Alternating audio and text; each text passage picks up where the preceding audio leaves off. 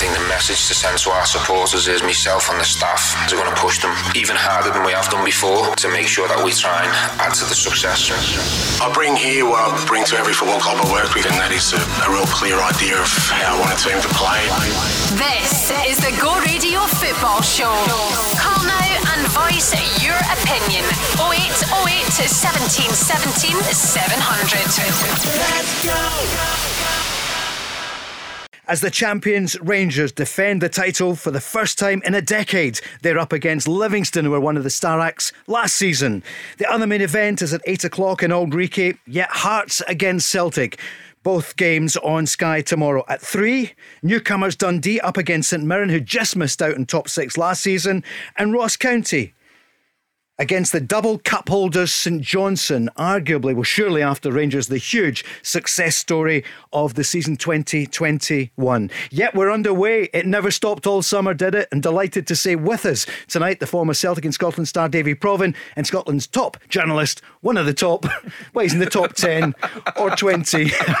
no, it's Mark Guidi, our big signing from last season. Mark, Davie, great to have you on tonight and plenty on the go. Davie, can you believe we're back at the start of the new season and uh, it's Rangers' title to lose, isn't it?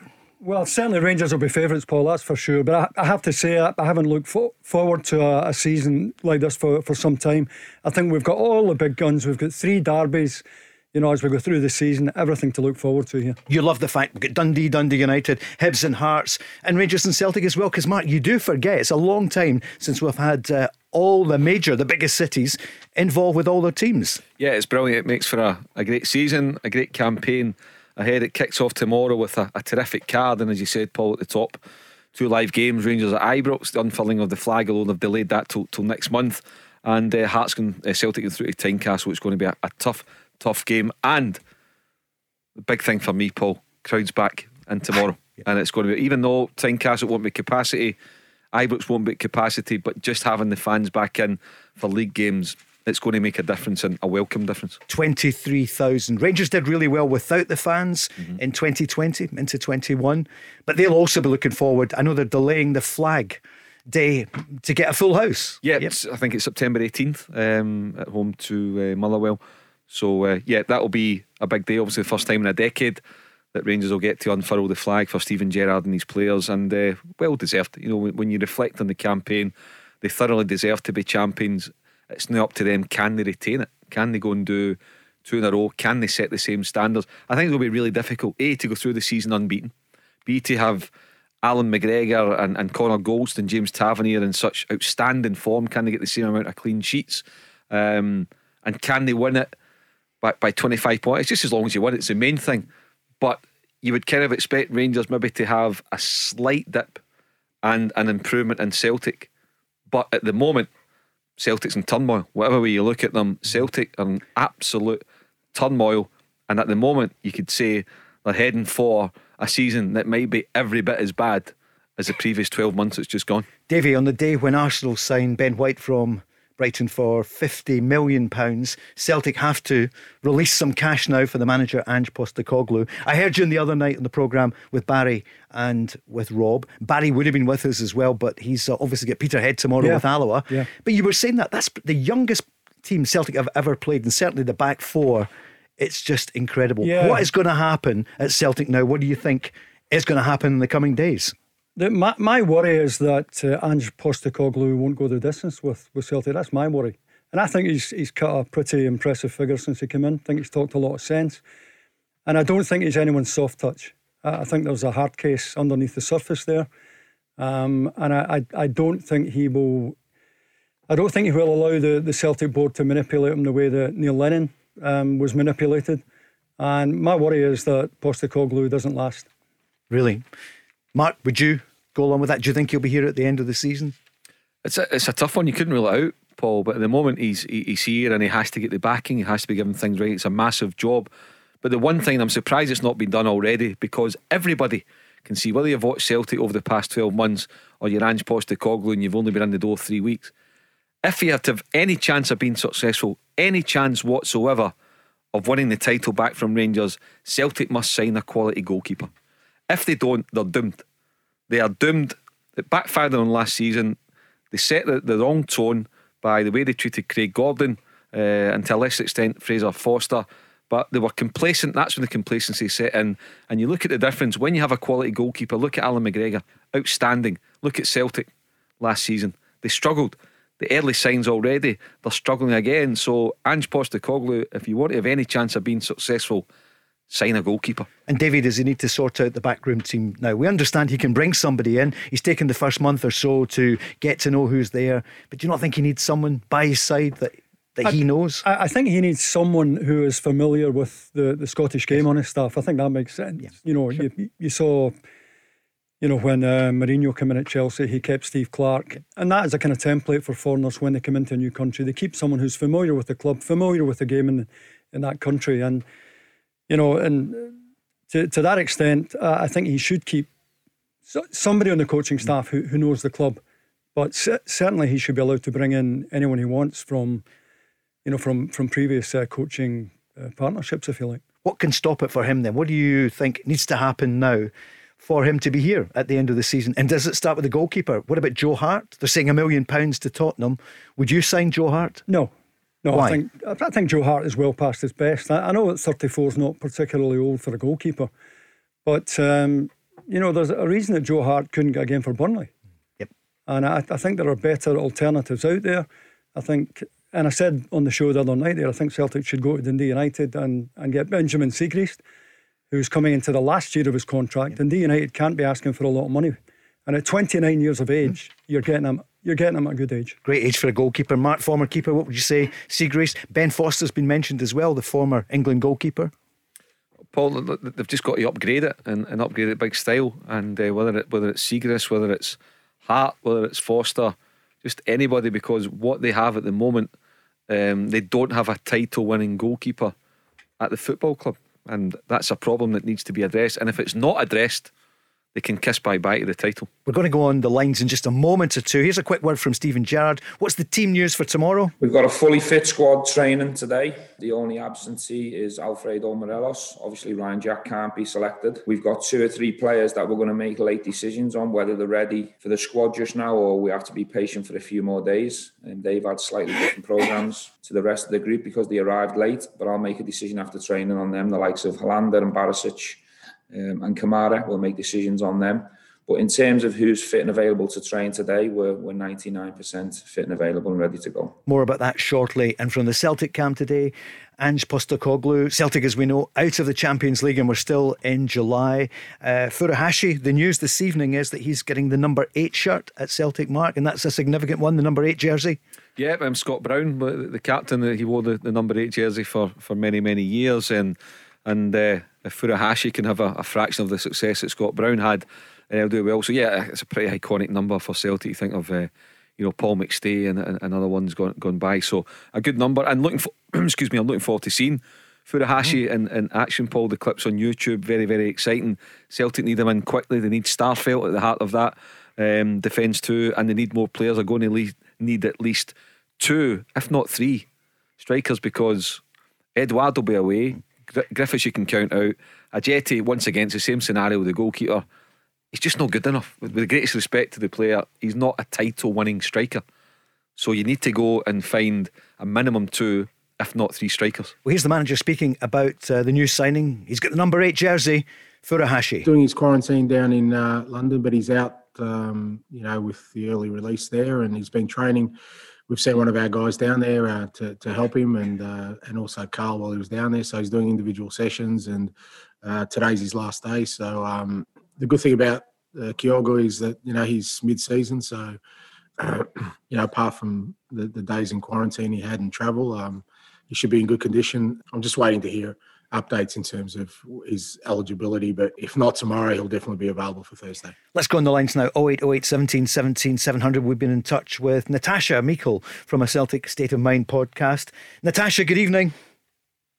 Hi guys, how you doing? Yeah, yeah, we're good, thanks. Uh, things so bad for Celtic in the Champions League that you were on the, the BBC on the nine the other night. They, they've gone out, and we're still in July. Can you believe how bad it is at the moment?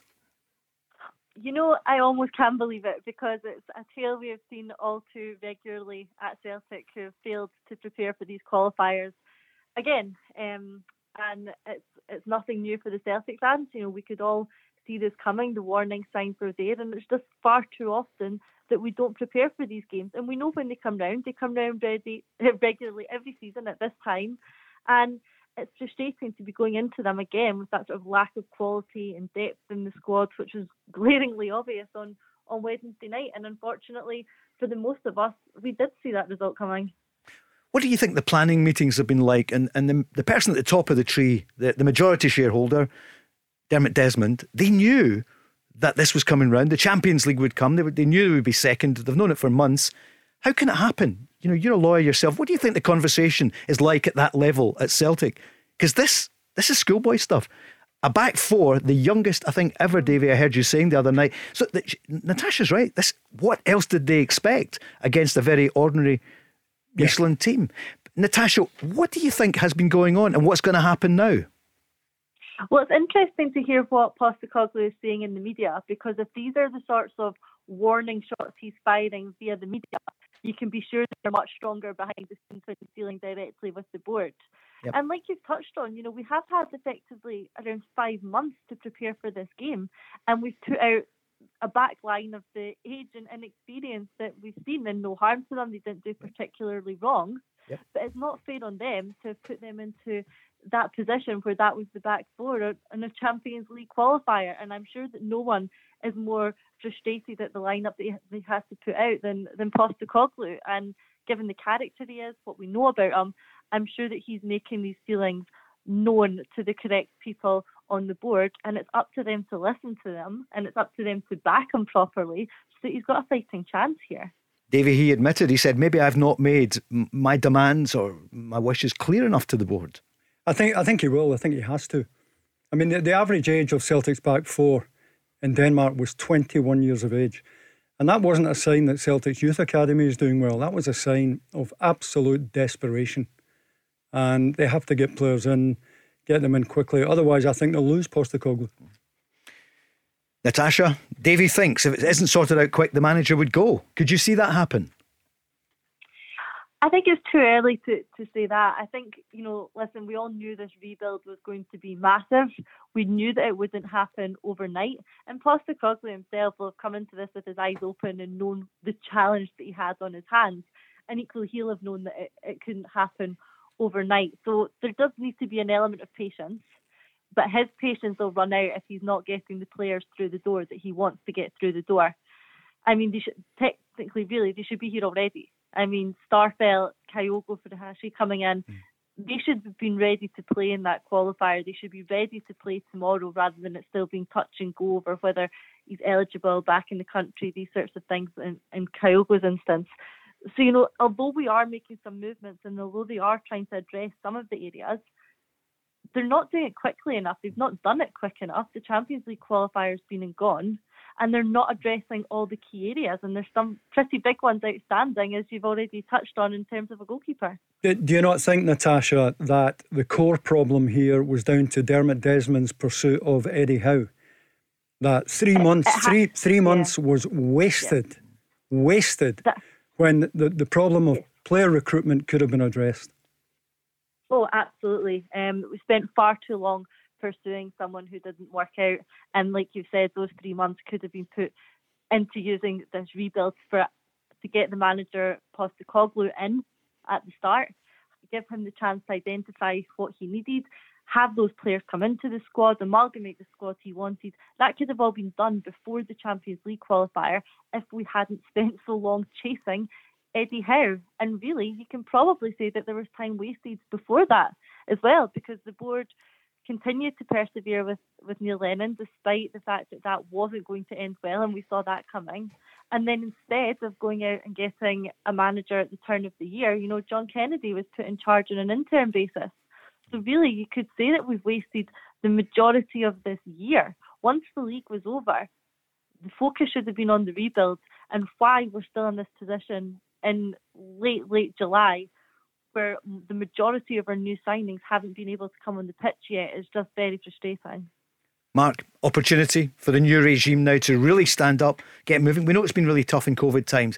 You know, mm. Starfelt, why wasn't he in time for the match the other night? It was probably, I know there's quarantine, but should they have got the deal done quicker? It, it's um, we've known since last October what was going to happen with Celtic. We could all see it. Uh, it was just a matter of time um, before the, the, the, trigger was pulled. And I've always said, Paul, for, for Scottish clubs, particularly the, the champions, um, January is the most important window because you, if you sign well in January, you're giving them six months to prepare for your thirty million pound jackpot. the And I think Celtic would say, look, in October, it was still game on. They were falling behind, Nah, but they could have come me, back. Paul. But by January, January the 2nd, the game with Rangers, that was it when they lost that. For Yeah? me, for me, it was over weeks, weeks and weeks before that. But yeah, But I take your technically, technically, yeah, yeah, it was still alive uh, until January. But but that's where the forward plan, and unless I'm mistaken, two Champions Leagues out of eight attempts.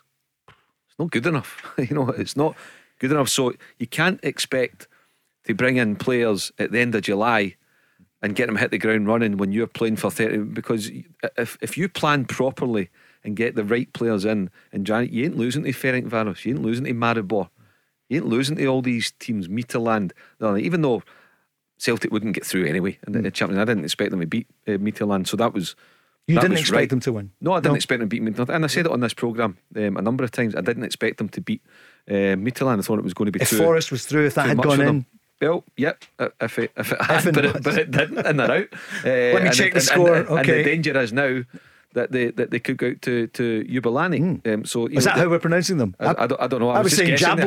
Jablonec. Aye, I'll go Is- with that. Natasha, I want to ask you: Do you feel that Celtic will go through in the Europa League? I mean, it's not easy. It's not easy. It's not an easy qualification route either. Um, and at this sort of stage of the season where the squad are, you know, I wouldn't put anything past the position we're in. Of course, we should be beating the team that we're facing, however you would like to pronounce it. Of course, we should be beating them. But equally, we should have beat Midtjylland. We should have beat mm. Cluj. We should have beat Ferencvaros. We do tend to fall to bad results against these sorts of teams. So while we should be beating them, whether we will is, is a different story. I heard someone last night saying, you know, it's a, a global brand Celtic. They were saying, Well, they are, well- they are, they are a, a global brand. Sure. Oh, and they're also but- a PLC. Yeah. yeah, but But they, they, they deserve better than, and, and I'm not, I've heard so many times over the years, Celtic deserve a better team than this. Celtic at the moment deserve a better board of directors. And, and Dermot Desmond, um, not just his pursuit of Eddie Howe that wasted, you know, so much time. Neil Lennon was finished on the night of the Ross County game. They had already finished bottom of their Europa League group. They lost to Ross County. We had the demonstrations outside the ground. Neil Lennon was finished then. Dermot Desmond should have realised that, but instead he dug in, was determined that he was not going to bow or be seen to be bowing to the mob, and Neil Lennon limped on as a lame duck. and that was a mistake. And that, well, that's when Celtic should have started the pursuit of a new manager. Mm. And he didn't. And so much time has been wasted here. And Celtic have actually done their best to hand Rangers 70 odd million pounds because by being so late into this season, they've handed Rangers a terrific advantage in this season's title. And remember, the winners go straight into the group stages of, of the Champions League. And, you know, Rangers. Rangers now, I- I don't think you can run Rangers the way that the, the club is being run at the moment. But they could be on the verge of, of pulling in 70, 80 million pounds. And, you know, Celtic, who should be providing the opposition, are in no position to do it. Mm-hmm. They are a global brand, and we want to see Celtic doing well. We want to see Rangers doing well. We want all the teams, but you know they are big, big names. My point, Natasha, was yeah, but they go in with that the back four. That you know, one of the players that was his first competitive match, and you knew it was coming. Everyone knew this game, these games were coming. Mm-hmm. Natasha, first up, of course, Hearts. Then tomorrow night at Tynecastle, you've got a good record there. How are you feeling? Can you rally the troops just now? You know, I think I think we've got to feel positive going into it. Um, we've got reinforcements coming into the team, particularly that back line, which we've identified as being a bit of a key issue. You know, we've got Starfelt coming in, that should help shore up that back line. Beaton's coming in as well, so he could potentially play a part somewhere, somewhere too. So, you know, attacking wise, we haven't looked bad going forward. You know, in the first half against West Ham, the result was obviously nowhere near what we were looking for, but there are sort of positive signs there in terms of our attacking play there's obviously a lot of work to be addressed at the back. Hopefully, Starfelt coming in can can begin to do that. So in terms of the game of the weekend, I think these sort of reinforcements will help, and I think a positive result will start shifting the momentum a bit. It's all been far too negative around Celtic at the moment. The results haven't been going well. The negativity in the press around the signings or lack of signings. So I think a positive result against Hearts can start that momentum shift in the right direction and we can build from there. Natasha, I'm sure you'd agree the negativity comes from the fact that there are virtually no signings. I mean, they're now coming in, but one of them available the other night. I don't yeah. think there's. Uh, well, the, the, the, the, negativity yeah. is reality. It is. That's Natasha, really appreciate you coming on. Good luck. Enjoy the season, and we'll speak to you as it goes on. Thanks very much. Great, thanks, Ed. Natasha there from a Celtic State of Mind podcast.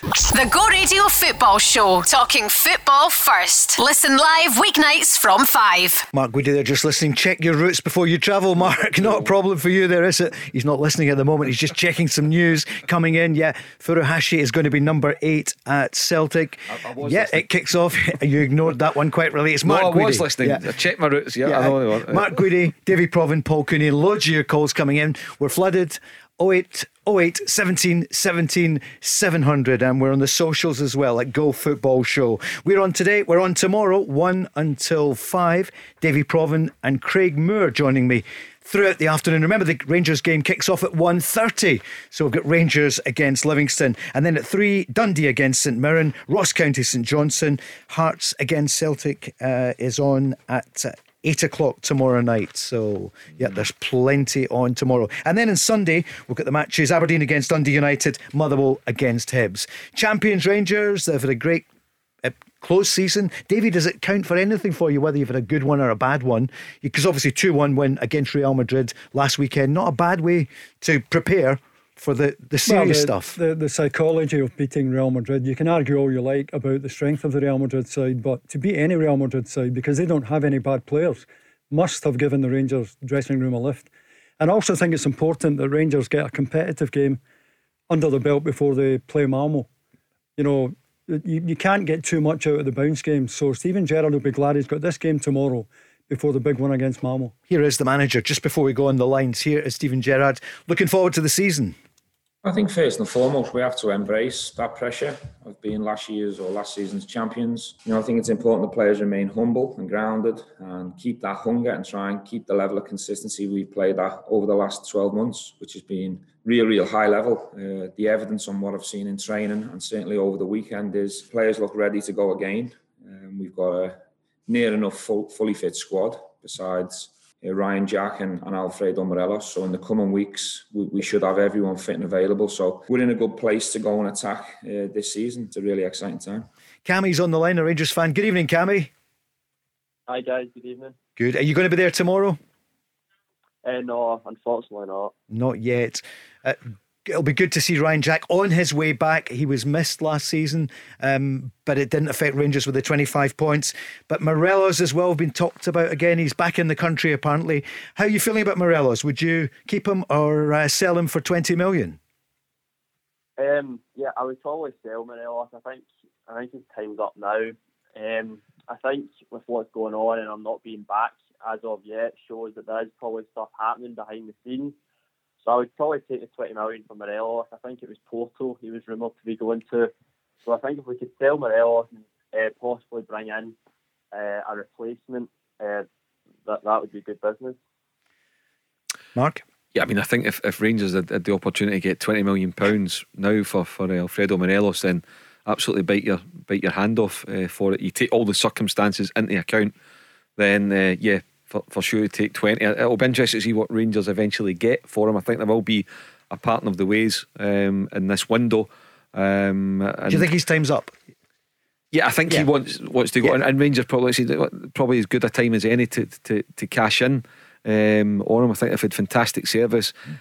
It's the business model, as we always say, Paul. Brian for a million, if you can sell for twelve or fifteen, what's not to like? And he helps you win a title and helps you have three terrific seasons um, in Europe. So you, you cash in at the right time. You've got to you know pick the moment, and I think the moment's now. So if they can ramp up an auction for him, bear in mind we're now getting into the proper the last four weeks of the window. The month of August is when it all happens. The Bundesliga starts back in a couple of weeks. Serie A, the Premier League down the road. So once all the movement starts, and number nines are rare commodities. I mean, Edouard's going to go as well for 20 million uh, in the next few days, and it'll be very, very difficult to, to replace him. The good thing for Rangers yes, I think they probably want to bring another one in if Morelos goes. But that said, they've got two good ones there already. Sakala mm. really looks the part, and they've got Kemar Roofe. Itten will improve, he'll get better.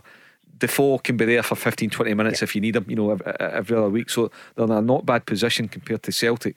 Um, but yeah, I think uh, you'll see Morelos going, and I think it's the right time for all parties. Cammy, you happy you've got an up front then, and everyone's talking about Fashion Sakala. We know it's pre-season, but uh, you think you're well served at, up front?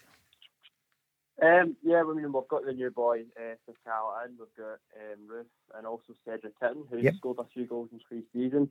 So I think that that's a good that's a good three strikers to choose from. But I'll ask just something to ask the panel is when I was watching the Real Madrid game, I was watching Sakala, and I felt as if he was relying on his pace quite a wee bit. And I think the only problem with that is you go to tomorrow's game against Livingston, just say Sakala starts.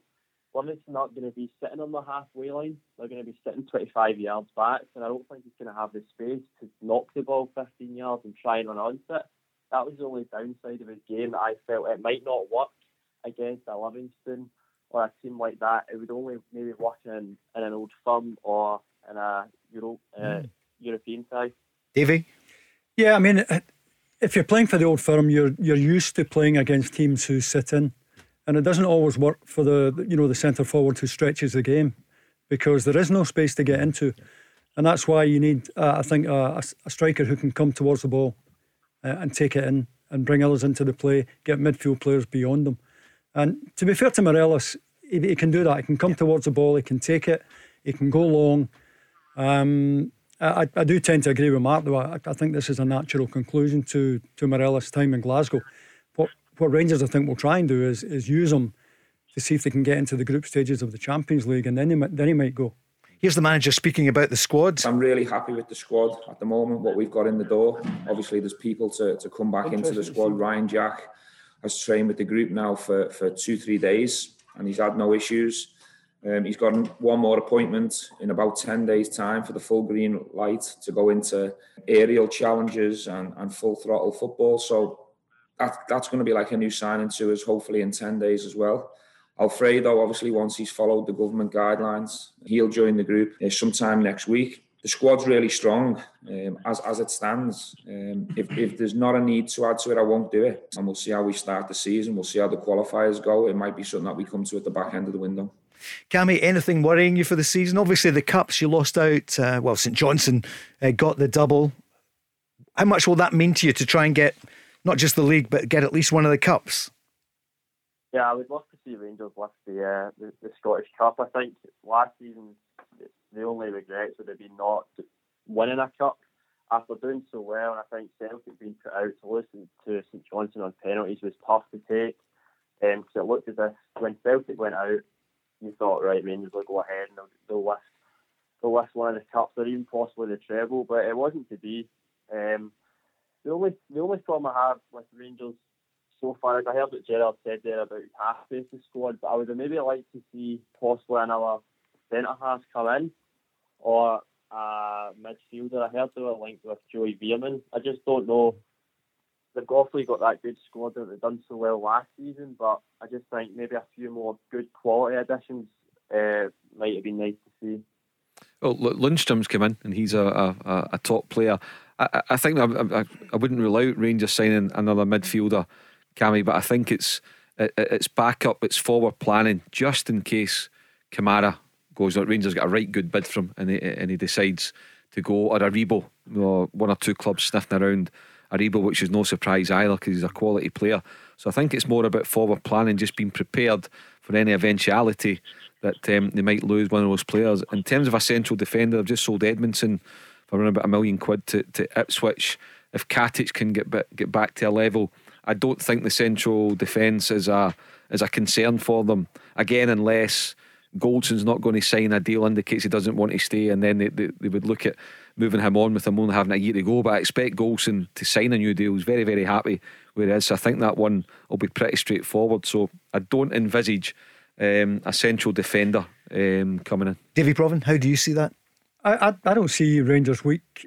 You can maybe argue left back if Barisic mm. get injured, they, they, might not have someone who can come in of that quality. But throughout the rest of the team, I mean, he's, he has so much strength. He, he could almost pick two teams, particularly in midfield. There must be eight, eight mm. at least eight players vying for, for those three central midfield uh, positions. Makes me wonder how the, the board can sustain the wage bill. And, you know, that, that that's why I think you'll see at least one biggie uh, leave Rangers. Who do you think it will be? Do you think it'll be Glenn Kamara? I, I, think it'll be Morelos, and there's every chance it could yep, be Kamara yep. as well. Yeah, as yeah. well as yeah. Cammy, as long as it's not Ryan Kent. No, I, I wouldn't want to lose Ryan Kent. Um, he's, I mean, you saw in the Real Madrid game how, how good he actually was. There was tweets and stuff going after the game from Real Madrid fans talking about how good he, how good of a player he was.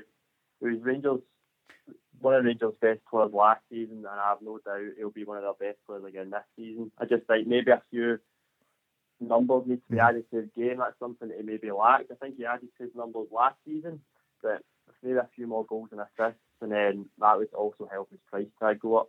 What if you know today they're saying Jack Grealish going to Man City? Well, they're talking about it, yeah. 100 million. Last summer they were saying no, no, Man United in, but no, he wasn't. They were talking maybe 50 million.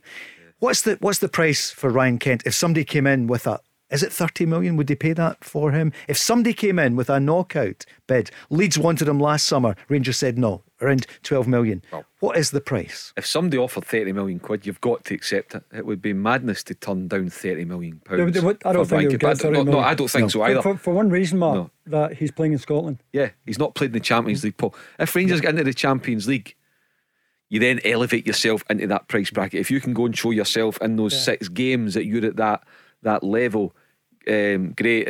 Is Kent, you know, considering 20 million for down the road all day long?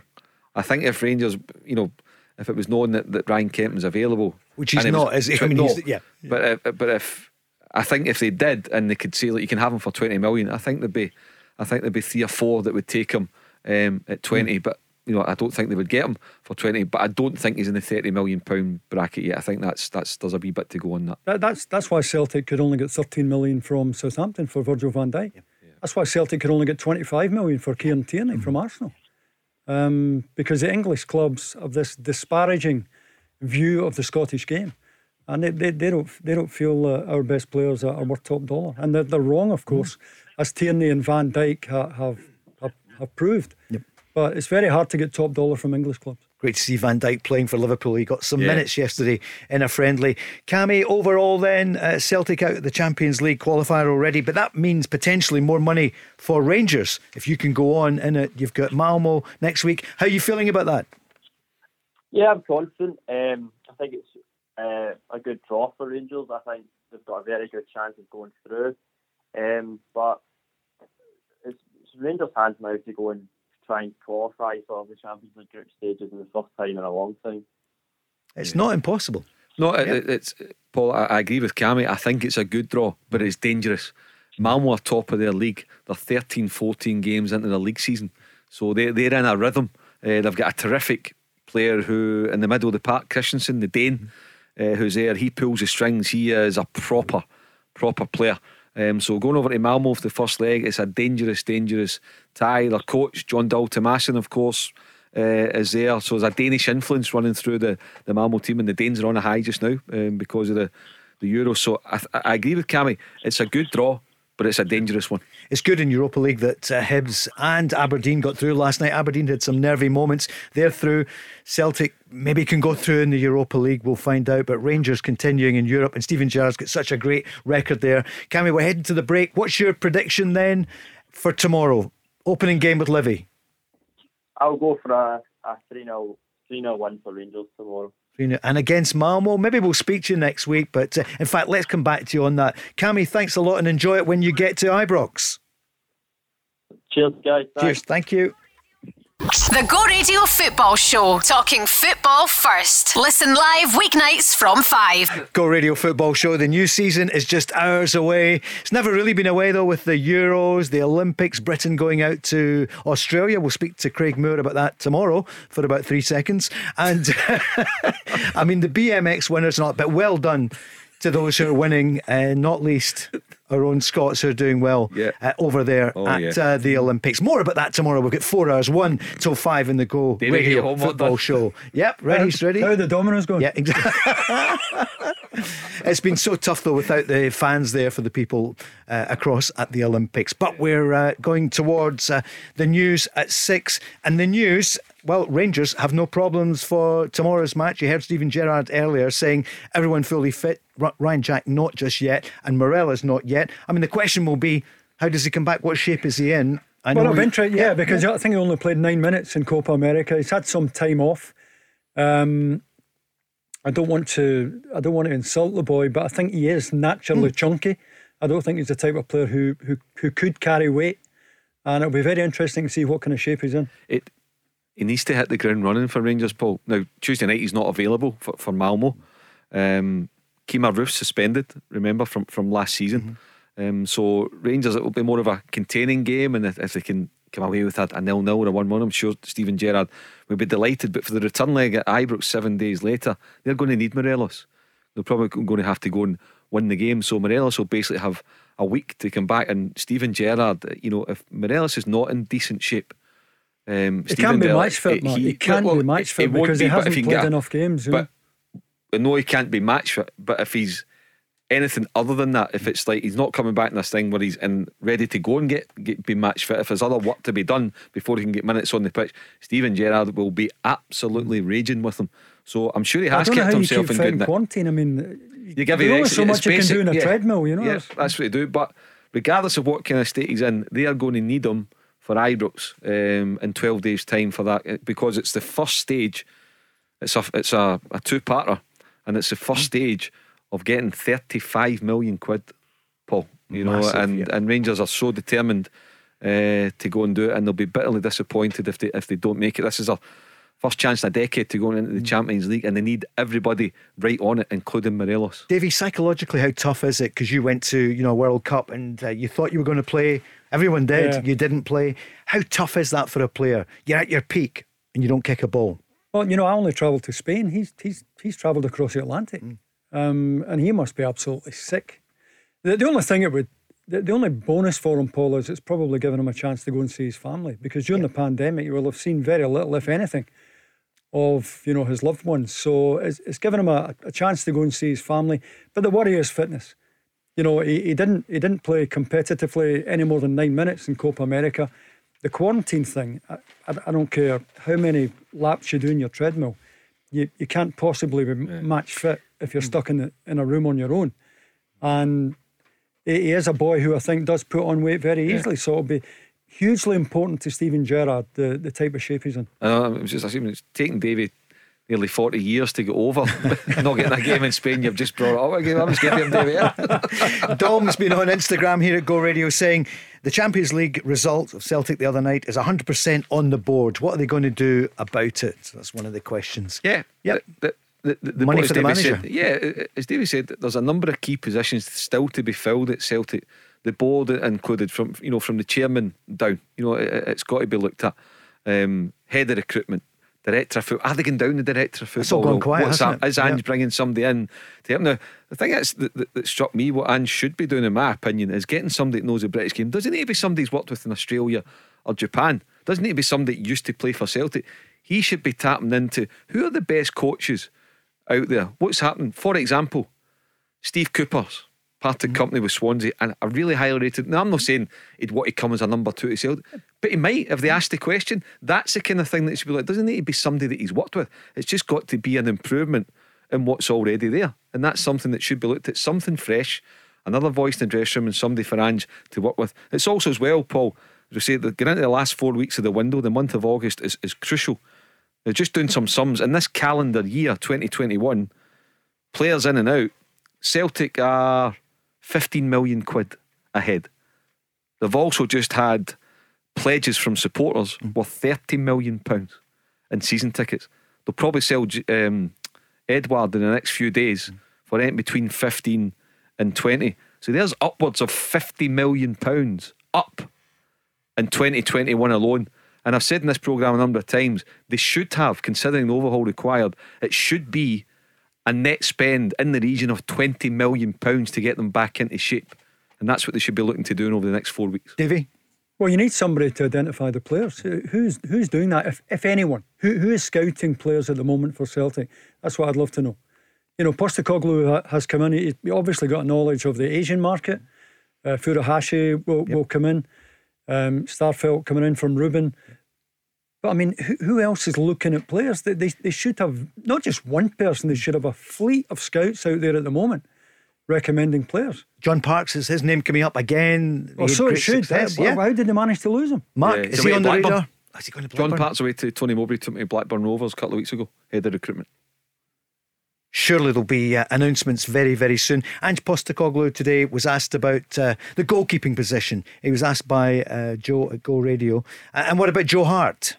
Talk about specific targets because again, um, I, I, think I end up down a rabbit hole where um, you know I don't want to be in terms of. I'd rather be talking about players we signed. Um, you know, we, we, made a change the other night. I felt we needed Scotty's experience and also he, you know, his ability to sort of communicate with. You know, it was a very very young back four, and I thought he did a good job um, doing that. Uh, you know, we conceded two goals, but for the most part of the game, we really restricted them to to very few chances. So you know, he did. I thought he did a good job on the night. And what about signings?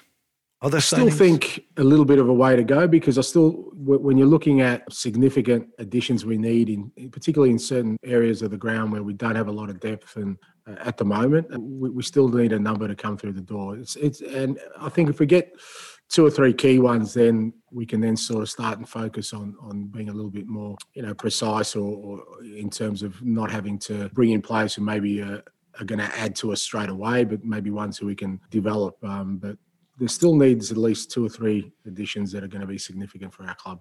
Davie? Well, I mean, the, the obvious one, centre back. Um, you know, to, to throw a, a, back four with an average age of 21 into a crunch European game tells you everything you need to know about Celtic right now. And also up front, if Edouard goes, you, you can't hang your hat on Leigh Griffiths anymore. You, you just you, you cannot trust him to be fit and in the right state to, to do the business.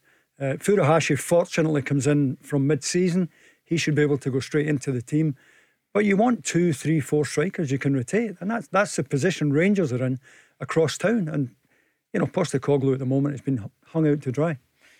Ian's on here on uh, Instagram saying, What's going to happen if Celtic lose out to Jablonec in the Europa League, Mark? It's almost unthinkable. Well, it doesn't bear thinking about, uh, Paul, because there's no safety net. They don't then drop into the, the, the, the, new Conference League. It's been set up. That's it. They're out of Europe, knocked out of two competitions by the middle of August. And if they do get past Jablonec, then they'll have a you know a, a tough tie um, to get into Europa League. So there's a lot of work to, to, to be done um, to do that. And listening to the manager there talking about signings, as I've said, Paul, it's great having money. There's money available, and you know he will want to go. I, don't think it's two or three. I think it's six or seven that's going to be required because Edouard will go. So you tally all that up. It's not about spending money; it's how you spend it. You need to spend it wisely. And if Kevin you look Nisbet, at Celtic, Kevin Nisbet, why not, Davie? You know, hmm. why not? I would take. As I said, I would take Siegrist hmm? because you've seen him what he can do.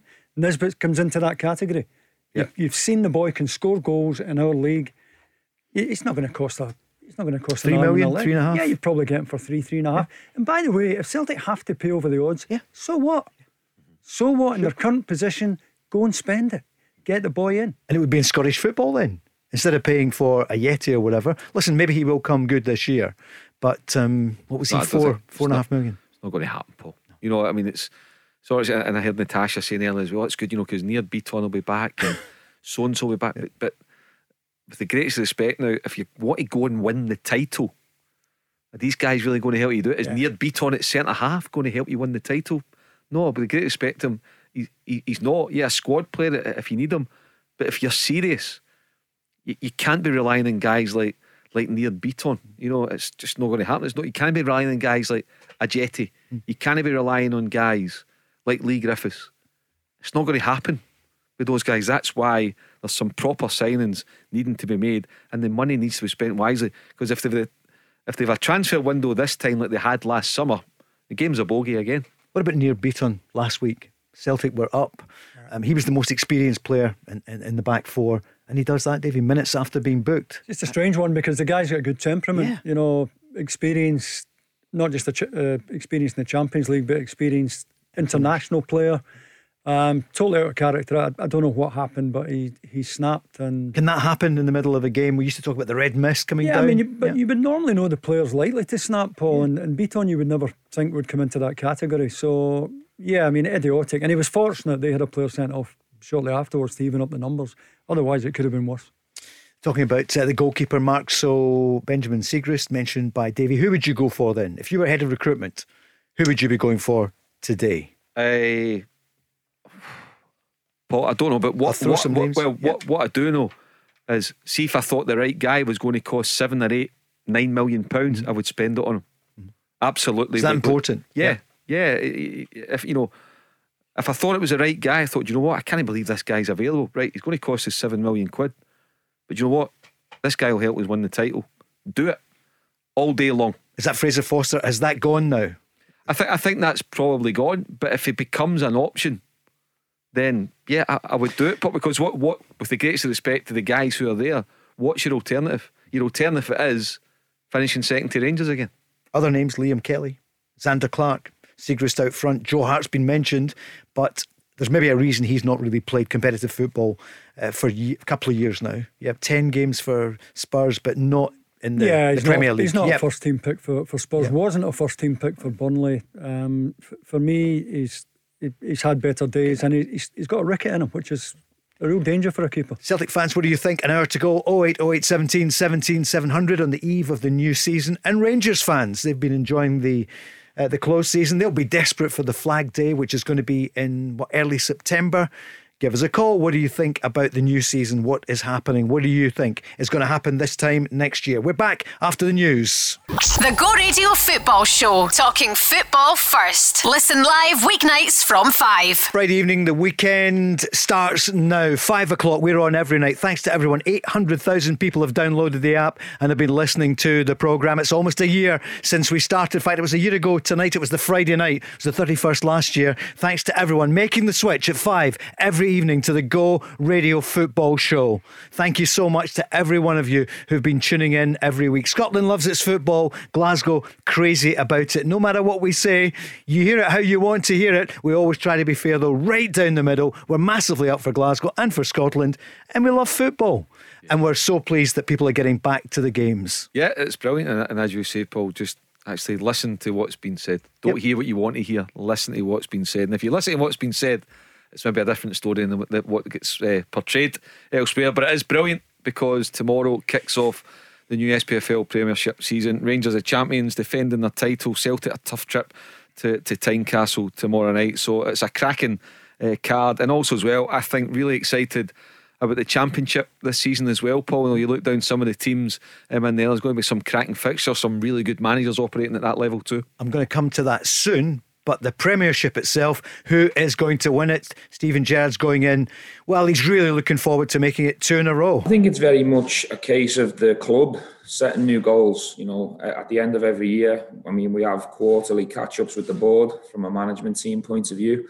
And, you know, once we were, were champions middle of March, it was very much a case of sitting down with the board and resetting, fresh remits, fresh challenges. They'll obviously remain private, but I don't think you'd have to be a rocket science at Rangers to work out what they are. Um, it's basically a case of going for everything that's available, and, and that's the way we like it. That's the way we want it. And um, that's why we've been trying to prepare the strongest squad possible to attack everything on all fronts. It's been a remarkable job, Dave, isn't it? Over Yeah. the last couple of years, they gave him the first two years trophyless, uh, and then to win by 25 points. How are you feeling about this coming season? Uh, and for Rangers, they're obviously the favourites. What do you think Yeah, is well, going to happen? They, they won it by 25 points last season. They are stronger now than they were when they finished last season. I think Lundstram is, is going to be a fabulous signing. I know people up here don't know too much about him. I think it'll be good for at least 12 goals a season from midfield for Rangers. Uh, Sakala looks the part. And the manager has the everyone's feet in that dressing room nailed to the ground. It is harder to retain the title than to win it. I think Steven Gerrard's aware of that. I think he'll make sure they're all up to speed. And I, you can't possibly see past Rangers, particularly given the state Celtic are in right now. and he keeps his feet in the ground, as you mentioned. You hear him saying it almost every interview stay humble. Mm-hmm. Yeah, but I mean that's a big part of it. You know, players do get carried away when they when they win something, and I think he's already making the point. He's heading them off at the pass. Don't get carried away. You know, we're back to ground zero now. The, the points are reset, and we go again. Rangers to win. Celtic runners up? Or can, can Celtic- anyone Cel- challenge No, them? I, I, I mean, Aberdeen? I, I'd love to think we would have a really competitive league now. We've got most of the big clubs back in the league, but Rangers first, Celtic second. Mark, Uh, Rangers stronger than they were this Yeah. time last year. They won by 25 points, and Celtic uh, probably weaker. Yeah, uh, yeah, I would agree with that, Paul. Uh, it's certainly um, Rangers' title to to throw away. At the moment, I would comfortably back Rangers to win by minimum ten points. Um, at the moment, but I think you get a clear indication once we see where we are in September the first with everything, you know, uh, and that's not. You know, sitting the fence. Actually, you get a clearer picture of everything once the transfer window closes because a lot can happen uh, in the next four weeks. But yet, Rangers are very strong. The, the manager learned lessons from the previous season where he'd probably admit that he got a wee bit carried away and maybe took one or two things for granted and then it didn't work uh, for him. But last season, um, he made sure that he was focused. He didn't allow outside influences to get too involved with the first team or with the dressing room. He kept it very much in house and in a sanctum, and it worked superbly well for them. And they, they, they were they were brilliant last season, albeit disappointing um, in the cups, but over 38 games in the league. And you know the 12, 14, 16 European games they played, they were absolutely first class. Runners, runners up for you. Yeah, it'll, it'll be Celtic, and, and Celtic will be runners up comfortably. Um, I think as well. You know, there'll be a distance between Rangers and Celtic. Um, and No Aberdeen challenge this No, year or I- Hibs. No, well, f- I mean, taking Aberdeen personally, Paul. I- I think Aberdeen will do well in the top four. Um, I can see it being a kind of transitional season um, for Aberdeen, so I'm not expecting. Uh, I don't think they'll struggle, but I, I'm not seeing them at the moment uh, uh, as the team sort of to beat to get to third place. The the thing that would make the league so much better, Mark, is if teams like Aberdeen, Hibs, Hearts, Dundee United would beat the old firm more often. Yeah. That would give us a much better league. And you know, for too long, I think they've been terrified of a, an old firm shot. And uh, you know, if if if our bigger clubs and the ones I've just mentioned had a bit more bottle about them, we'd have a, a much better league. Dave Cormack, I know you have your own thoughts of some of the, the things that he's done, but this close season, Scott Brown as the captain, uh, Jay Emmanuel Thomas up front, Ramirez, Yeah, yeah. They, they're spending a bit of money. Yeah, Declan Gallagher as well. Um, he, he's he's had a really good uh, transfer window. Stephen Glass. I've got to say that Derek McInnes never got that kind of backing from from Aberdeen. Uh, Dave Cormack's really pushed the boat out, and he'll be looking for a return on it. And it would be good to to think Aberdeen there could be a renaissance here under Stephen Glass. They've gone through in Europe, but last night they were 5 1 up. But Mark, as you know, they went down to 2 down at one point. And uh, we're beginning to think, but then the Hacken had a player sent off. And I know Aberdeen weren't happy about the referee. Were you worried at any stage last night? No, and, and it's all about the two legs, what you do. And the bottom line is, you know, it's, it's Aberdeen are through what five three um, on, on aggregate. So um, it was comfortable um, for them, and, and credit to them for that. And it'd be great. Um, this new competition, UEFA uh, Conference League, if Aberdeen get into Europe, you know, gives them football, uh, midweek European football until Christmas. Financially, uh, you know, it's good for them um, too. So you know, between um, Aberdeen and the Hibs over the next few weeks, and St Johnstone starting next week against Galatasaray, uh, you know, it's a it's a tall order, but it'd be brilliant to have. Can you imagine with 5 teams in, in, in Europe between September and December in the three different competitions? It'd be brilliant. Rangers have signed Charlie McCann, a young player from Man United under 23s. Uh, yes, I can give you an update, but I'm not sure it'll be uh, the update that you're looking for. Uh, we're certainly aware of Charlie McCann. He's really good talent, a strong talent. You know, it is close, but there's nothing to report on that really. That will be a B team signing. Just for everyone's information, and then obviously as a management team, if that happens, we, we'll follow him really closely. Uh, we'll analyse where he's at once he's ready for an opportunity. Um, it'll certainly present itself. So it's still close, actually. It's not yet over the line. But Rangers uh, building for the future. And we'll hear from him later about tomorrow's game against Livingston. Yep, the league kicks off tomorrow at 1.30. Rangers against Livingston. 23,000 people back at Ibrox. Then at 3, Dundee against St Mirren. Uh, Ross County against St Johnstone. What a season, Davie, for St Johnstone. How do they replicate that this coming year? But Callum Davidson, what a job. Well, fabulous job, and I don't think he does replicate it, Paul. That's that's a once in a lifetime achievement for St Johnstone, and I, I feel a bit sorry for him actually because you know how how did you try and match that this season? But I guess the the problem or the worry for St Johnstone would be that Callum Davidson gets an offer that, that he can't refuse mm-hmm. because you know a lot of people will have sat up and taken notice of what he did last season, and he already has a profile in England as well because he's worked down there. He has a profile there, so the worry for, for Saints would be that, that Callum Davidson gets an offer. Easy to forget that because he is so well known, Yeah. not f just for what he did this last season with the, the double, but his time in England. Yeah, he's got an excellent reputation, uh, Callum Davidson. Uh, brilliant season for St Johnstone, the, the most important thing at the moment is that uh, they've managed to fend off interest so far in the likes of Jason Kerr, Shaun Rooney, Jamie McCart, and Ali McCann. Because still four weeks of the window um, to go, but it's a it's a compliment to St Johnstone to Callum Davidson and his staff that there's um, you know interest from from massive clubs and um, those players, and and, and rightly uh, so. But Davie's right. There's no doubt that Callum's um, caught the attention of, of several clubs around the, the UK, and you normally find October, November time is when you start seeing a wee bit of a merry-go-round happening. When we heard McCann was signing for one of the big two, some people thought it was Ali McCann and not Charlie McCann from. Uh, could he do a job for Celtic? Maybe depend on who goes. You know, is Ryan Christie, is he going to go? I think Ryan Christie will probably go, but there's certainly moves to get him to stay to extend his deal. Um, but I think he's kind of it's as if his mind's made up that he wants to maybe go down the road and, and try something in England. You know, he looks at people such as Kieran Tierney and and Stuart Armstrong and, and boys like that, and he thinks, you know what, I fancy a bit of that. Mm. I'm ready for it. With the greatest respect to him as well, he could probably at least double, if not treble, his wages. Yeah. So it's good. But the, the the thing about that is, it's not about Ryan Christie. It's again, you talk about the management or the mismanagement. How on earth one of your star players came out a contract in January? That's not good enough. Crazy. Let's take a, another call. Callum's on the line, a Celtic fan. I think, Callum, you're excited, looking forward to the new season. Good evening. Good evening. Yeah, I'm always looking forward to, to a new season when it's on the horizon. Um, the only thing that frustrates me greatly is the recruitment at Celtic. Um, Neil Lennon was speaking last night that even though Nick Hammond left the club in the summer. He said it was his opinion that there's a good enough recruitment team in place for.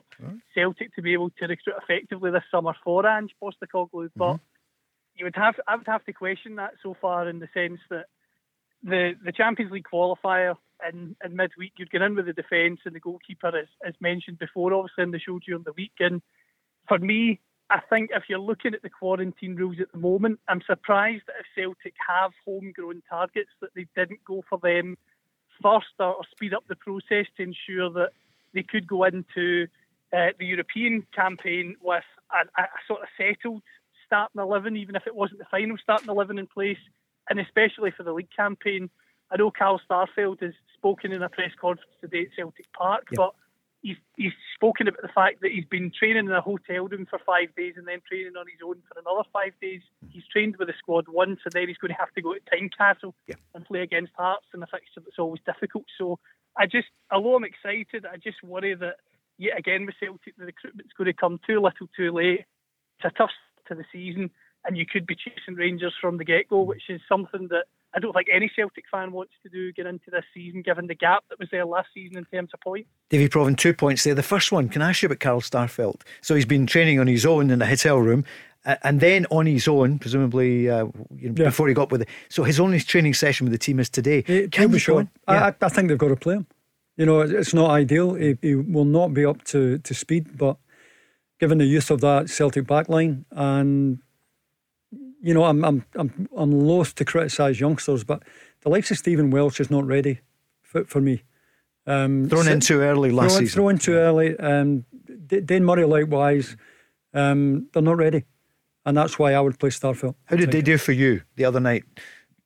Uh, Murray and uh, Welsh. They, yeah, they, they, they did they, they, did okay, Paul.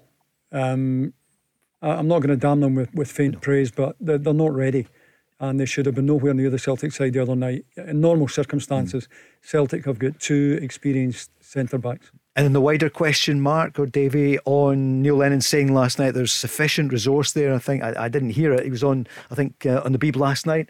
But there are some, you know, good talented people there on recruitment. But you need to somebody to head this up and front yeah. it up. Well, yeah, I think you know behind the scenes Celtic do have some have some really good um, scouts. But you know, if if there was somebody they are capable of somebody that wanted to go and be the head of recruitment because it's, it's, a massive difference from being a scout mm. and being the head of recruitment, then I'm sure they would have been appointed by now. But again, we, we, we learned last August that Nicky Hammond wasn't up to it as the, the, the chief scout head of recruitment. Um, and again, here we are 11 months later and still nobody in mm. place. One of the many key positions that have yet to be filled. You know, when Don McKay took over, in his opening press conference, maybe it was more with the fan media one mm-hmm. rather than the mainstream media, but it was all about I want to create world class things mm-hmm. at Celtic. I want us to be world class at everything we do. A long way to go. You know, words words are cheap. You need to put things in, in, in action. Otherwise, when you make statements like that, Paul, you set yourself up for an almighty fall. Callum? I think um, in terms of Dominic Mackay, he's certainly spoken well, as Mark's Yeah. um, alluded to there, with fan media and with traditional media. And I think he is someone who says the right things. He's talking about wanting a modern structure in place. The only thing I would say about Dominic McKay, and I know it's a criticism that maybe comes across as harsh, I'm hearing a lot of people on social media say he's only been in post for 28 days, but he knew for many months, and he, was- apparently shadowing Peter Lawwell that Yeah. That there was a lot of work needed at Celtic in terms of recruitment. He obviously tried to get Eddie Howe there. He's identified Ange Postecoglou, and I just feel that to, to put that back five out um, in the Champions League qualifier was an alarm bell so early into McKay's reign. And I think he has to speed up the recruitment. Postecoglou again today said he wants at least another two or three signings in key positions, I think, for the starting 11. And those need to come in urgently because, as I said earlier on, if Celtic are playing catch up to Rangers a matter of four or five games in, it can it can very quickly become a long season. And I don't think with a manager like Postecoglou, you want that atmosphere to set about because you heard them after the game the other night. He said that he maybe hasn't pressed home the need for players as much as he should have, Mhm. and I think that's only going to ramp ramp up and ramp up if he feels that he doesn't get what he wants.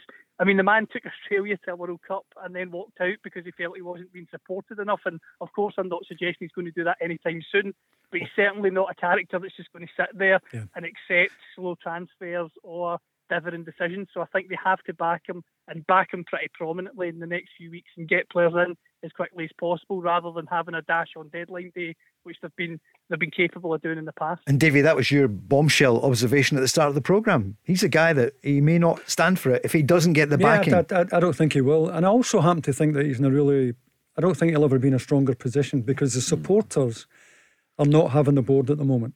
The, the board are getting it from every direction. And, you know, if, if I'm Postecoglou, I, I go to Dom McKay and I say, look, if, if you don't get the players I want in here, I'm off. Now, that threat alone, given the unpopularity of the Celtic board right now, um, would be enough, I think, to to buy him a bit of headroom in the transfer market and get his own way. There's also as well Celtic's first home game of the season in front of fans a a week on Sunday at home in Motherwell or Dundee. Dundee. uh, Dundee, is. yeah. Dundee. In front of what, 25, 30,000 fans? Yeah. First Now- time the board Yeah. in eight, 18 months away. Since So that that's one that they'll, they'll have to bear in mind as well. And just on one point that Callum made, he said, Callum, that, that uh, Dom McKay identified Ange Postecoglou. Just to be clear, Ange Postecoglou was presented to Dom McKay. Dom McKay didn't identify him. He was presented to Was Dom McKay. Yeah.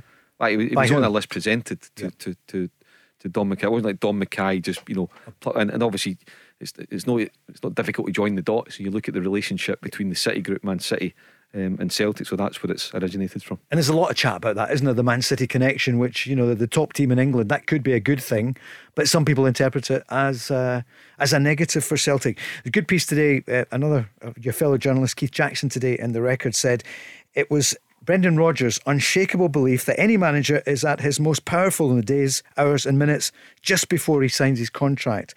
And he was basically saying he's at his strongest now. Should have done it actually a few weeks ago, but it's at that critical period when ambitious demands can be made and cast iron assurances received from those in charge of the purse strings. So it's now or never form for, for the manager. Callum, would you agree with that? Because, I mean, if you were being positive now, it's an opportunity. That has to be the low point for Celtic, does it not? Or am I missing something, Callum? I, mean, you're out of the Champions League to a very ordinary Midtjylland, and you could go out of the Europa League, let's hope not, next week. That was my point about a global brand. Absolutely. But it, it's not going to be the global brand that you were brought up on and, and the expectations that the fans deserve. Not spot on, and, and, and as you've said, and I apologise for getting that wrong, Mark. in No, no, no, no, don't, no. identification. Listen, I'm not, not looking for a, an apology. I was just, it's, it's just, just a bit of clarity on it. Yeah. That was, that was all. Sure, yeah.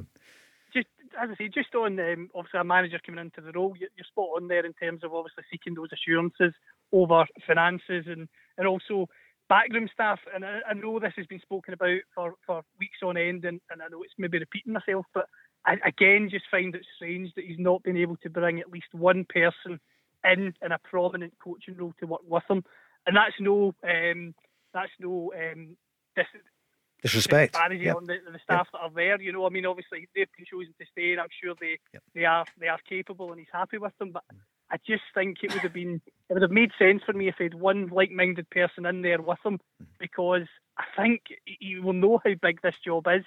Um, having having managed against Midtjylland in those two legs, I think if he didn't realise it was a, a monumental rebuild, then he certainly has realised that now.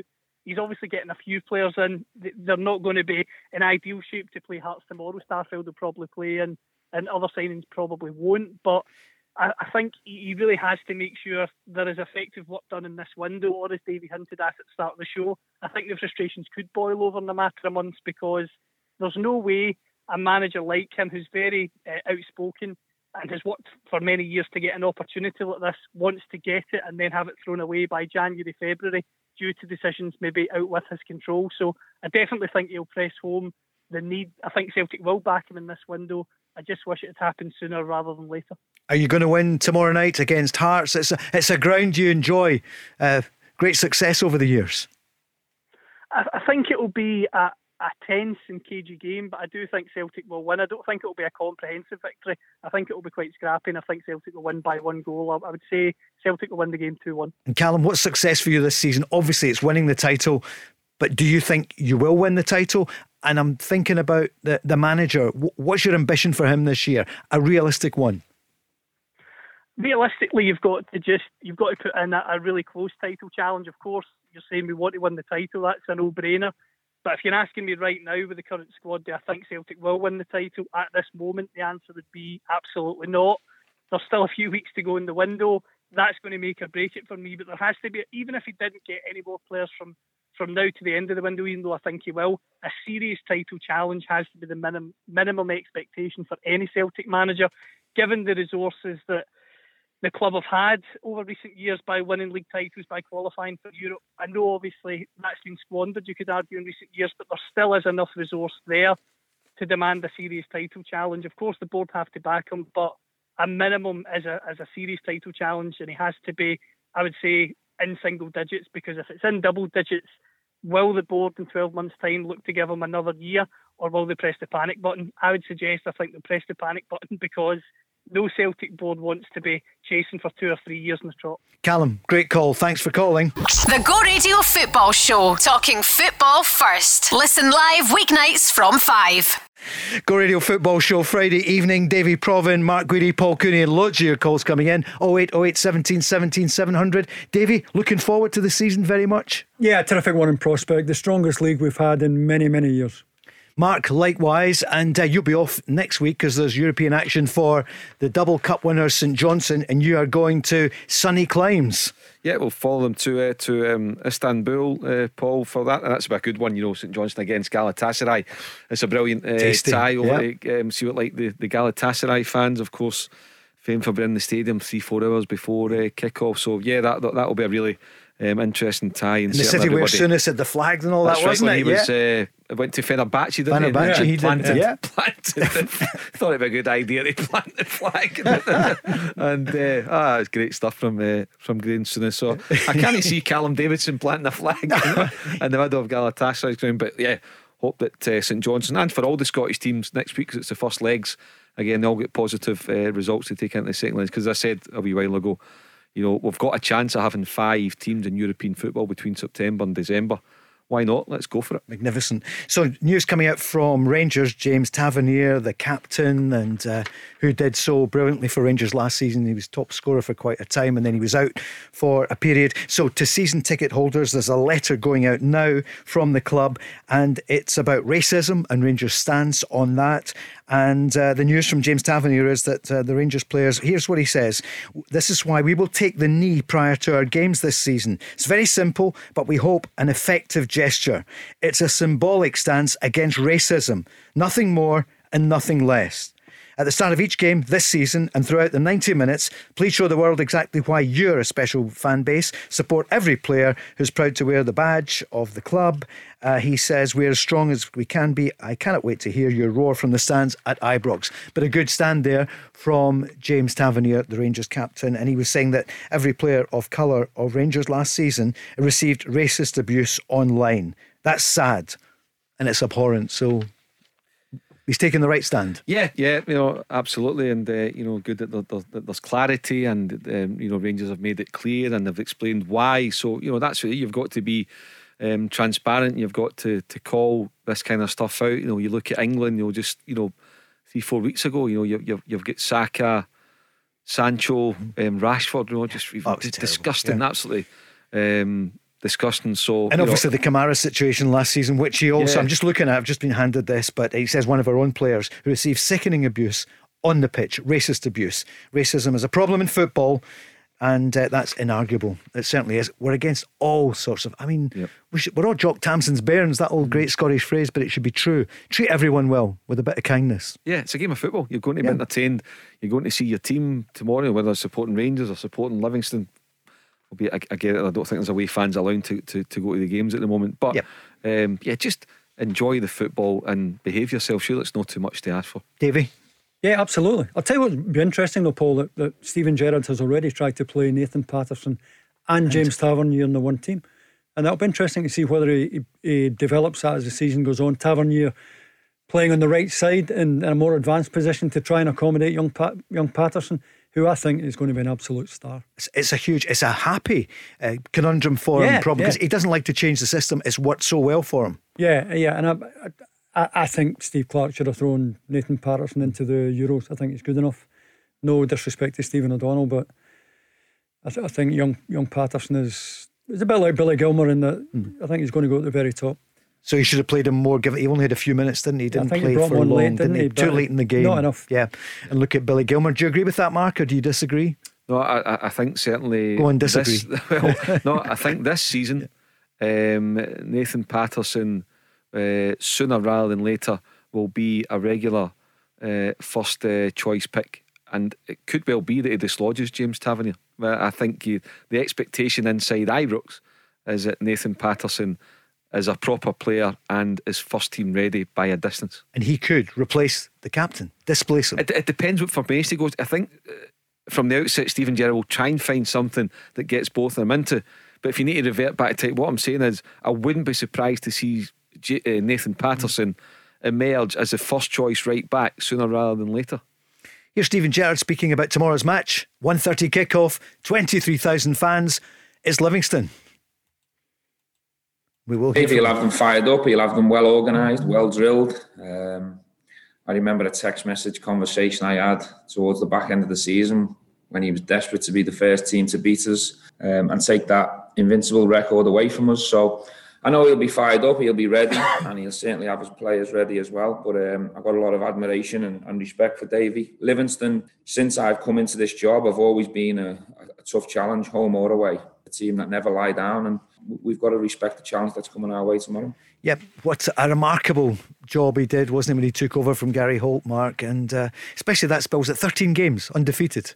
Yeah, it, it, it had a really good spell, um, Paul, just after taking over from Gary Holt, and then kind of sort of maybe two or three weeks before the League Cup final, you know, the, the terrific um, result beating St Mirren in the semi final at Hampden. And just after that, it just seemed to, to slip away and, and they never really recovered. They were pipped to to um, to fifth place in the league by by St Johnstone the last day of the season.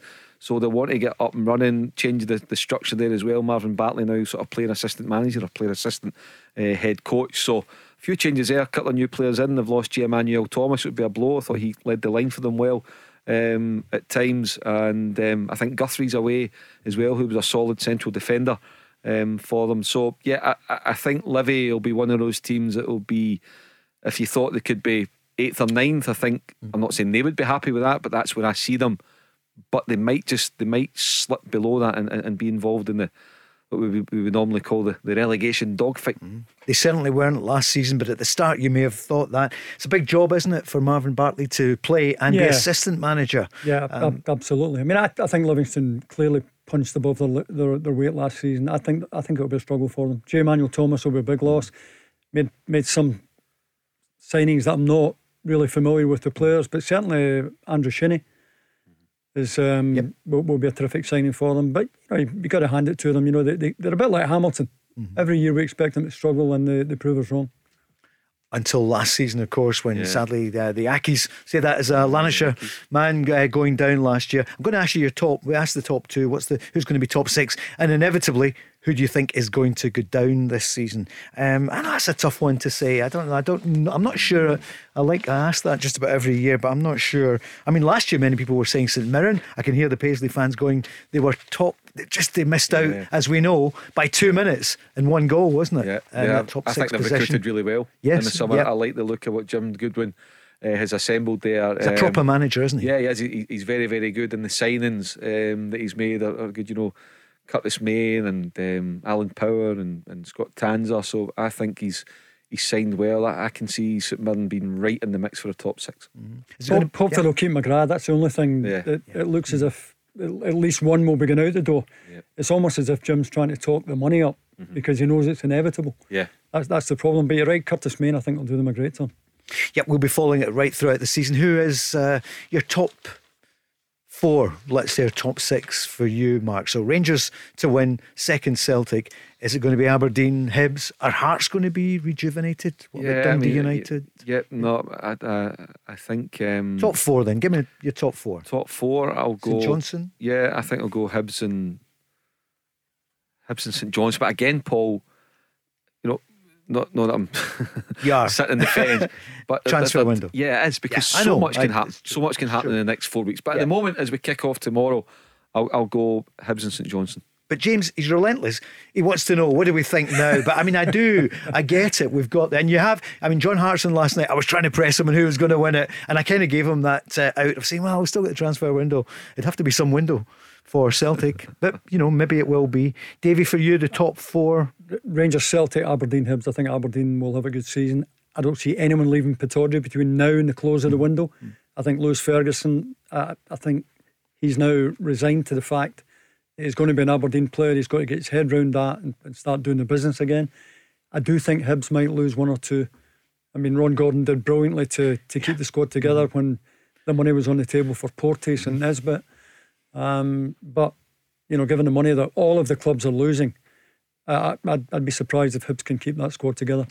On Aberdeen, Scott Brown, Lewis Ferguson could be a good combination. Yeah, Didn't I- think we'd say that Ferguson and Brown together. Yeah, absolutely. And Ryan Hedges is like a new signing. Um, Jay Emmanuel-Thomas, Declan Gallagher.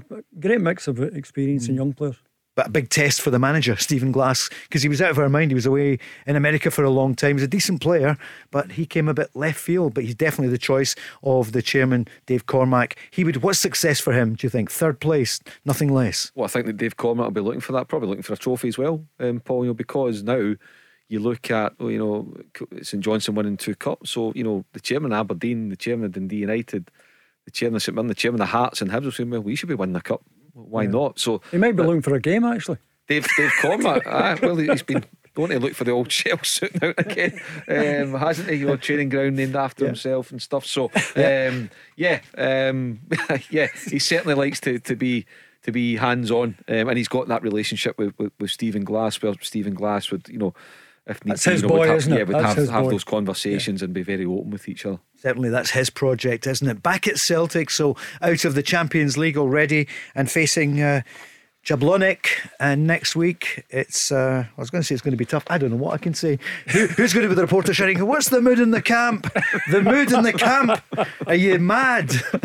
Here's Ange Postecoglou talking about the latest signing. He's arrived and he'll probably play tomorrow night, Carl Starfelt. Yeah, look, he's he's he's literally had one session for us, so he's an experienced guy. I've sort of said that I think it's been a bit unfair the the pressure I've put on or, or exposed some of our defenders so far, some of the young ones who have done awfully well, and guys like Dane Murray and, and Welsh even Anthony Ralston. So it's great to get some experience through the door. He's um, you know he's he's been playing a number of years at a very good level, and uh, yeah, looking forward to seeing him uh, in Celtic colours. And what about tomorrow and uh, after the other night? He was asked uh, about the next few hours. Yeah, absolutely. Irrespective, even if we had a one my, the other night, my view wouldn't have changed. We need to get off to a really positive start, both with performance and result. Everyone obviously will focus on the result, but for me, equally important, we've just got to, you know, put in a strong performance. Um, you know, the league is, you know, where we can make the biggest impact over a course of a season, and you know that's where we need to be strong right from the first game. It won't be an easy one away at Hearts, and um, you know, a good challenge for us, but absolutely, we need to get off to a strong start in performance and in results. The Go Radio Football Show, talking football first. Listen live weeknights from 5. Go Radio Football Show, the final section. Don't forget, we're on tomorrow afternoon, 1 till 5. We kick off the brand new season. Steven Gerrard looking forward to the year ahead. The Champions Rangers defending the title for the first time in a decade. He was asked today about uh, the future. What about uh, anybody coming or going? He spoke about Connor Goldson. Not sure. I'm not sure that report's true. Uh, I'm not aware of the report. Um, myself and Connor, as I said a couple of weeks ago, got a really strong relationship. Connor's in a good place. He's really happy and settled here. Um, there's nothing to report on Connor's contract situation at the moment, but there's certainly no panic or worry as far as I'm concerned. Um, what will be will be, and um, when the time's right, um, I'm sure Connor will be ready to sign it. About an extension of the contract, but it's still got a couple of years to go, Mark, hasn't it, uh, on uh, Connor Goldson? Uh, well, I, one one to go, I think, possibly. Okay. I'm not sure. It might be two, Paul. Okay. I, I, thought one.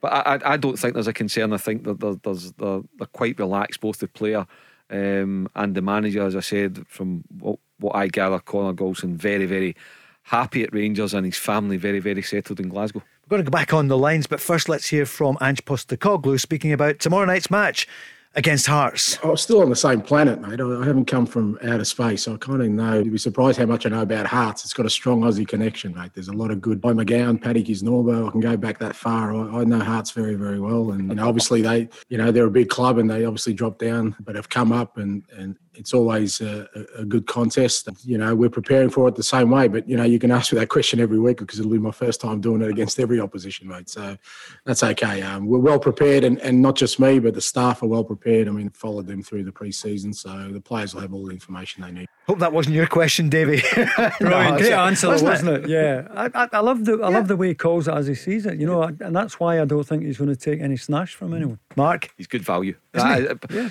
Uh, Paul, I think it was on the show with you the night that he, he was officially paraded at, at Celtic Park. And you were the first person to mention his name. Yeah, and, and, and yeah. we watched him. On the you couldn't pronounce it too well. Either of us. Well, but we, we, got there in the end. We got yeah. the, we got the story out. But um, he's in fit. I don't know if he's going to win games of football. That's what it's all about, being the manager of Celtic. But in terms of his personality, I think he's infectious. He's the kind of guy that I would say, A, I would, uh, he would want to play for, yeah. and also B, he would love to go and have a pint with um, as well. So he ticks mm. those boxes. But ultimately, it's about winning games of football. Right, here's somebody who is happy because he's a season ticket holder at Celtic who has uh, been successful in the ballot. So he'll be going to the match next weekend. It's not Saturday, as everyone knows now, because it's uh, Champions League's gone. So it's going to be uh, the Sunday game against Dundee. But Terry on the line from Burnside. Terry, congratulations. Oh, very happy to be back to a game of football. Can't wait. What's it been like? I mean, it's a hard question for a Celtic fan to say what it's been like. Uh, well, uh, we know, well, but but missing. Last season, at least I was sure. able to hide behind my couch when I was watching something yeah, instead yeah. of being in the stadium. Yeah. But everyone's missed going to the football, haven't we? What's what's your ritual on the day? What do you do?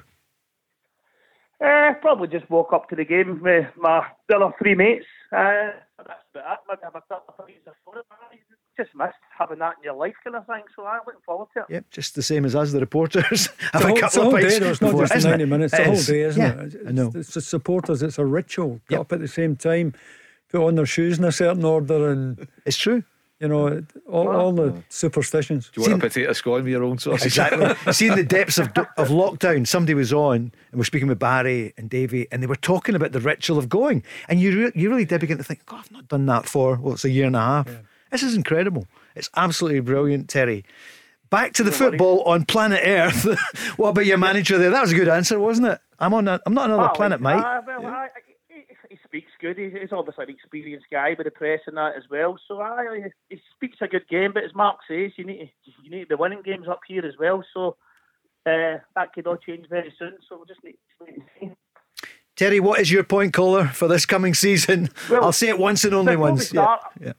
yeah. Before we start, I was want to just say, Mark, towards the end of last season, I said to him, uh, Barkas could possibly be a different player under a different manager. Uh, so I'd like to apologise to Mark for that. you don't, look, you don't need to apologise, and, and, it's nothing personal against uh, Barkas because you know you don't wish, I don't want to see any player not doing well, particularly goalkeepers. Um, no, but I, I, just think you know the, the ev- you've got to base it on the evidence, Terry. And unfortunately for Barkas and for Celtic, there is no evidence to suggest that he is a title-winning goalkeeper. And as I said half no. an hour or so ago, Celtic, you know, the, the you know the, the best part of 50 million quid up in this calendar year, thanks to uh, the sales of Frimpong and Ajer and. Um, generosity of the Celtic fans like yourself, you know, pledging 30 million Yeah. quid in season tickets over the next um, 10 months. So if the right goalkeeper became available at six, at six, seven, eight, nine million pounds, I would spend it on him, Terry. It's so important. And you only need Oh, to look it at what, you know, Craig Gordon and Fraser Forster brought to Celtic, what Allan McGregor's brought to Rangers. Never underestimate the importance of having a proper goalkeeper. I totally agree. It's the most it's the most important position, and, and I think arguably in the last twenty years, these are the worst set of goalkeepers we've had. Uh, but my other, my other point is about uh, is it, I can't how to say his name is it Furuhashi Yep, he's coming. He's Yeah, number well- eight. Yep. number eight, and obviously he's in good condition because he's midway through his season. So there should be. I, I think if he's if he's back and up here tomorrow and in Edinburgh, he should be starting again. Never mind coming off the bench. And this maybe not very popular, but I think he should be right in ahead of Turnbull because I just think Turnbull for me at the moment is looking so sluggish. He's taking about three, four touches to try and pass the ball. Uh, seems to be knackered after about 60 minutes, and I just don't think he's offering much at the moment. I know we're only pre-season and whatever, and I've only seen a couple of competitive. We've only seen two competitive matches, but for me, he's not cutting the mustard. Davie, is that fair? I'm, I'm, not, I'm not sure Celtic have enough strength and depth to leave him out. I think that would be the problem. know. There, there's nothing wrong with leaving a young player out, and David Turnbull's still at an age where he will have dips in form. And you hmm. know, if you've got a strong enough squad, you can certainly bring someone else in and give him a rest. But I just don't think I don't think Celtic can at the moment. And I also think Turnbull is a proper player. If he's got a fitness problem, that can be sorted. If he's got a form problem, that can be sorted. If he didn't have ability, that couldn't be sorted. But he's got loads of ability. Mark, where do you stand on uh, David Turnbull, who's seen as you know one of the up and coming players for Celtic and Scotland? Yeah, I mean, it, it may well be, you know, the fact he was involved in the Euros, um, Terry, and, and, you know, he was really good. He was one of the Mm. kind of shining lights for Celtic um, last season. And bearing in mind, you know, the injury problems that he's had, the serious Mm. injury, he's a kid, you know, it might just be he's having that wee dip, it's maybe just a, a bit of frustration there as well. And he's looking around and thinking, my goodness, what's what's going on here?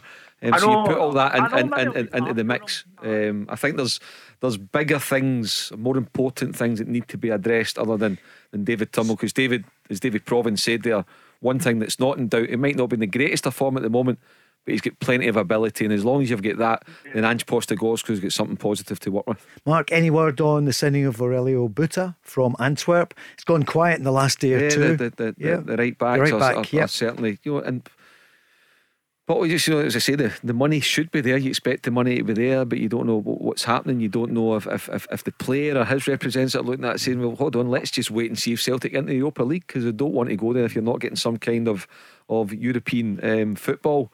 George Um, Baldock would have been a good signing, Mark. A right yeah, good but, signing. but what's he, David? Low? At, at least seven or eight million. I know I'm saying I would spend that in a goalkeeper. Would I spend it in George Baldock?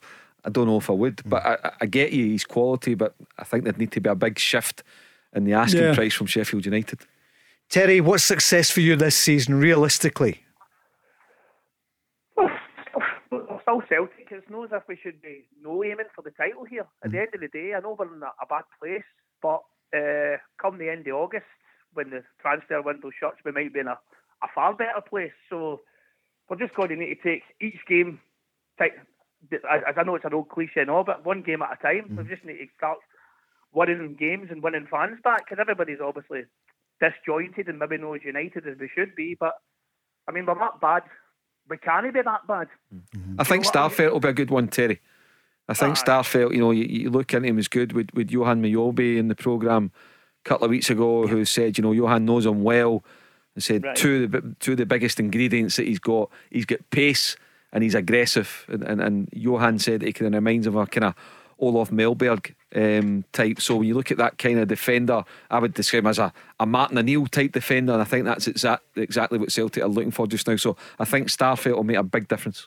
Yeah, look, he's he's he's literally had one session for us, so he's an experienced guy. I've sort of said that I think it's been a bit unfair the the pressure I've put on or, or exposed some of our defenders so far, some of the young ones who have done awfully well, and guys like Dane Murray and and Welsh and Anthony Ralston. So it's great to get some experience through the door. He's um, you know he's he's been playing a number of years at a very good level, and uh, yeah, looking forward to seeing him uh, in Celtic colours. Davie, so the season gets underway tomorrow. Yeah. How important? Take Europe out the way because often, you know, everyone's out by Christmas anyway. It's kind of forgotten about whether it's Champions League, Europa League, or whatever.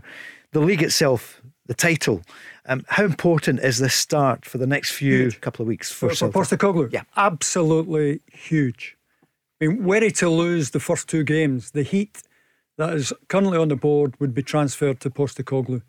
I mean, we saw that with Wim Jansen um, who stopped 10 in a row but lost his first two league games, and there were Celtic scarves being thrown onto the track. It's such an emotional city, and I, I don't think Postecoglou, with all due respect, given his experience, knows what he's coming into. If he wins the first couple of games, he buys himself time on the training ground, buys himself goodwill with the supporters, and maybe a bit of leverage with the board to try and get some money off them to, to strengthen the side. Terry, thanks for phoning in.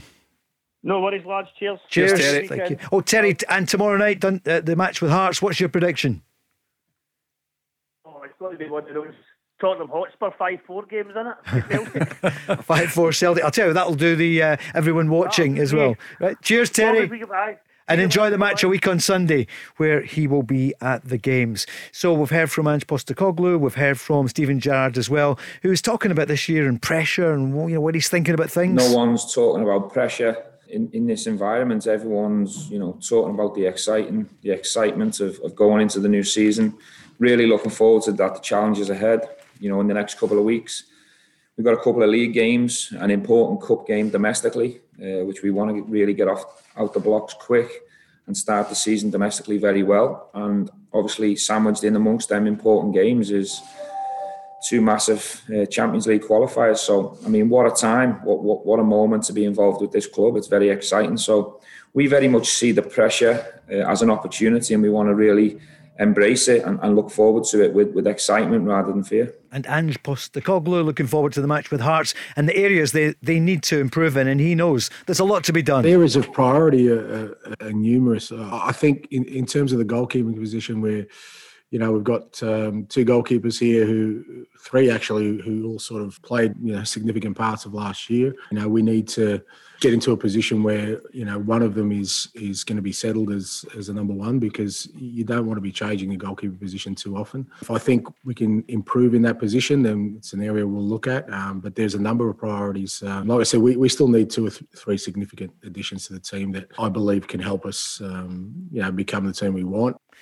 Ange Postecoglou, Steven Gerrard. That's the two hours gone. Davie, we'll see you tomorrow at one. Looking forward Craig to it. Yep. One till five. Sound of Saturday afternoon. Uh, and Mark, enjoy the matches tomorrow. And we'll Thanks, see you Paul. on Monday with Barry. Yeah, looking forward to it. Cheers, Paul. Stevie Lennon's coming up after the news. The Go Radio Football Show. Talking football first. Listen live weeknights from five.